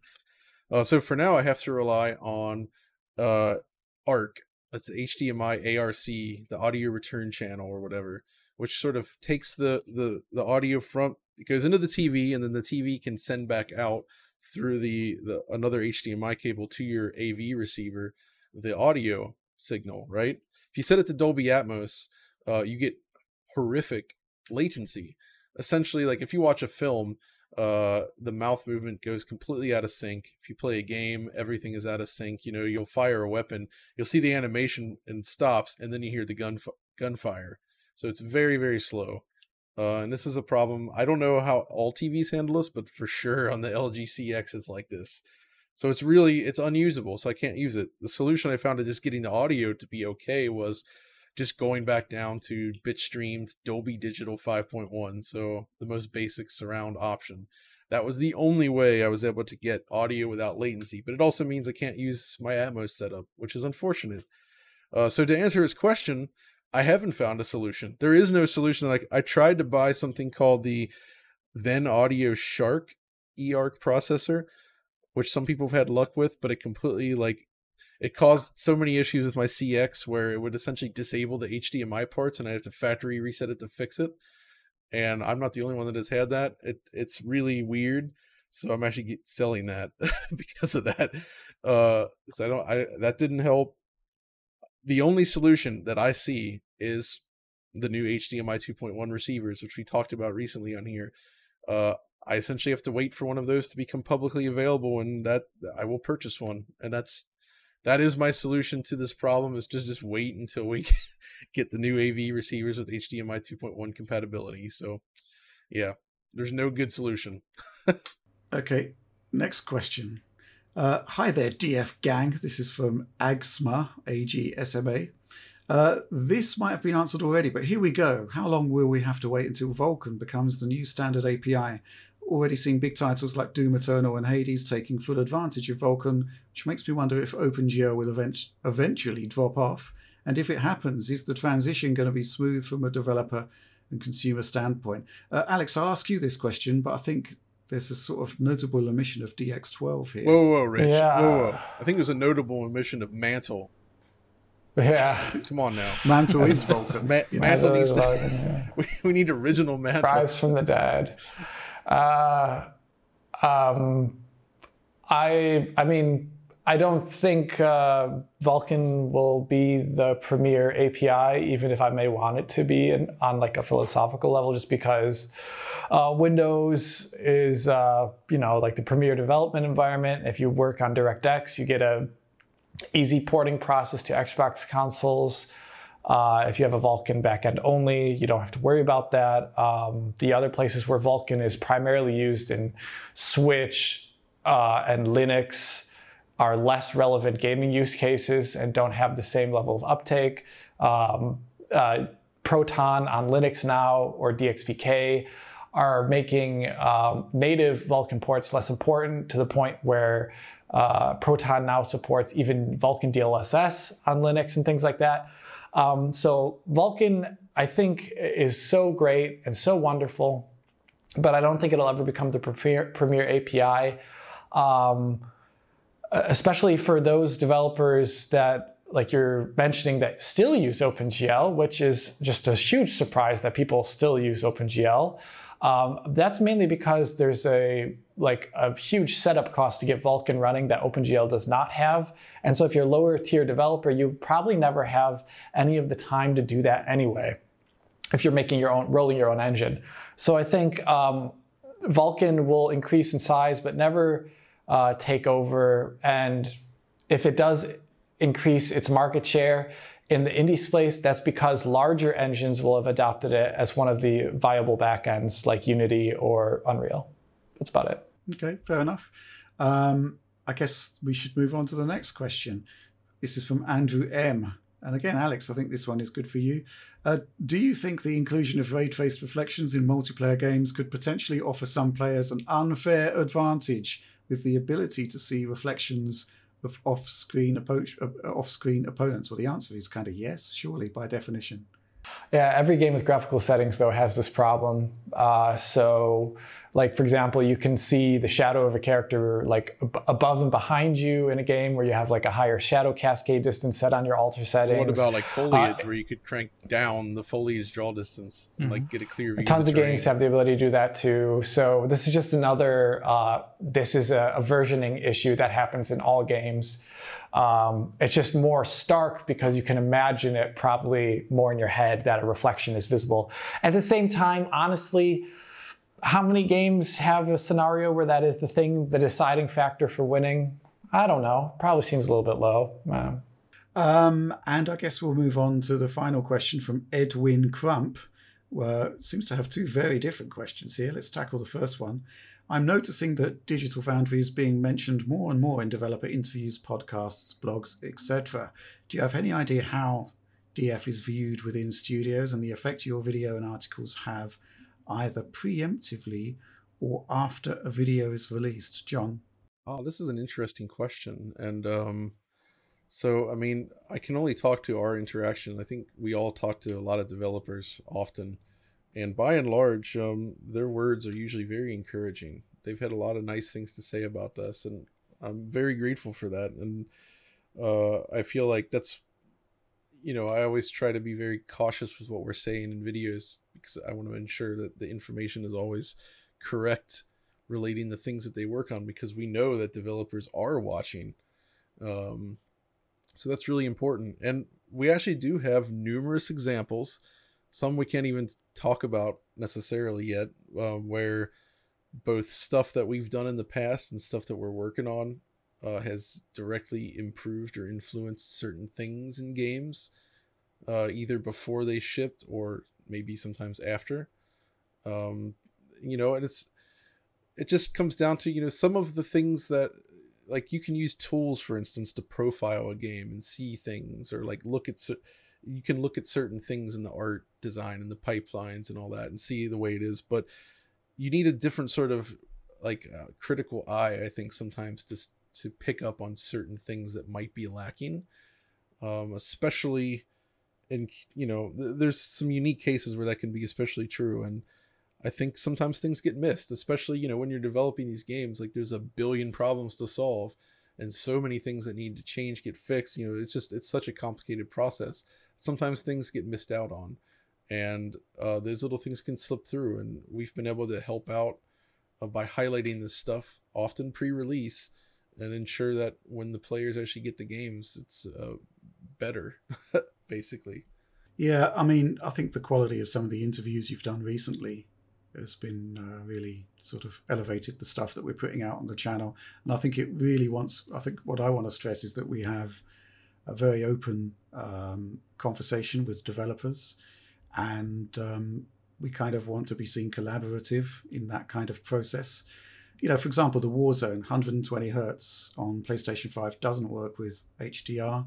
We tested it, validated that that was the case, and you know, sent off a message reporting that to Activision, you know, so they know about it before the video comes out. And, you know, hopefully they can do something about it. I mean, there's been numerous examples of that where, you know, there's nothing to lose by giving developers a heads up on what we're doing or findings that we've found. And yes, that is deeply appreciated, appreciated. And, um, you know, feeds back into the coverage at, at some point. And I just really love the stuff that you did, for example, with um, uh, uh, Insomniac, with um, Ratchet and Clank, with Moon Studio, with Ori and the Will of the Wisps. Um, this is just a really good example of how we can take some of these discussions that we have behind the scenes and turn it into really compelling content. And uh, yeah, just basically elevates what we do. Um, yeah, so I'm sure that there's plenty of people that don't like what we do, you know, and that's absolutely fine. That's that's normal. I Um, there's but you know it's you know that's the way things are and um but i think the bottom line is is, is that if we find something in a game that we find uh that is an issue i don't see any problem at all in giving the developer the heads up before time sharing findings fundamentally we're we're not like a review channel really. Like that's not what this is about. This is about shining a light on cool technology discussing what makes it interesting you know and also highlighting sometimes when there are flaws. But uh i don't think gotchas are valuable to anyone outside of getting clicks right? Like we're not here to like spring stuff on these developers and be like oh look what you guys missed. Uh that's that's that sucks like nobody wants to deal with that it's not even good for any of the potential like you know people playing these games like you want to try to make sure it's good to be helpful and collaborative as you say rich Exactly. Yeah, I think that's the, the bottom line there. Um, but Edwin's question here: Do you think your reputation is that of Crazy Frog Racer or of Crysis? I'm not quite sure what to make of that. What are we best known for? Uh, well, I don't know. um, but yeah, I think that pretty much sums that one up. Really, I mean, um, uh, you're right, John. Um, it's we aren't really a typical review channel, and in terms of the the sort of gotcha stuff, you end up in an adversarial relationship with people that are doing amazing work. And uh, by all means, if there's something wrong with a particular game, you know we are going to highlight it because the, you know the user experience comes first.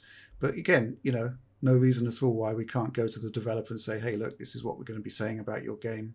yeah people doing coverage of games there's so many different categories of that you know obviously there's like the news guys like the jason schreiers out there uh, and they sometimes can have an adversarial relationship with developers because of the nature of what they do that's completely different from what we do essentially It's Yeah. good. wo- It's still important work that's oh being that's done by that's them. Though, that no no no not it- not to minimize all. that it's very important work Yeah. it's just very different there's a lot of different types and you know we all approach it I differently I think one part of uh, his question though uh, of being more and more mentioned in podcasts and blogs and stuff, I think that's just also tied to kind of uh, from like early this year when we started doing this uh, direct show weekly and stuff. We've opened up more to the public and to developers. You know, our channel. And we've become a little bit more relatable. It wasn't that we didn't want to before, obviously, but just with time and the support program, we've you know we have the space to do it now so i think this is also part of why digital foundry's name is kind of going you know a little bit further and for me it's been fun to introduce the show in japan because after i joined i've been sending links over to developers there and to explain stuff and whatnot and it's very interesting to see the differences in how they uh, read us than uh, you know the coverage they get in japan so yeah it's fun to see df grow Absolutely. So I think that's all the questions we got time for, and we're actually over time. But uh, I hope you enjoyed the show. Lots to talk about this week, lots to talk about next week, and we'll be back then. And um, uh, for now, please do like and subscribe if you enjoyed the content. Ring the bell for instant notifications uh, whenever we drop new content. did you just say instant rich Yeah, It was it, it instant. is instant. I mean, as long as the systems are you fully armed and operational, it's instant. It's, it's quite remarkable. Uh, but um, yeah, the DF supporter program, tons going on there. Do investigate that, and uh, I'm sure you won't be disappointed. But that's all from us for now. So thanks for everyone for joining me on this one, and we will be back next week. Thanks for watching.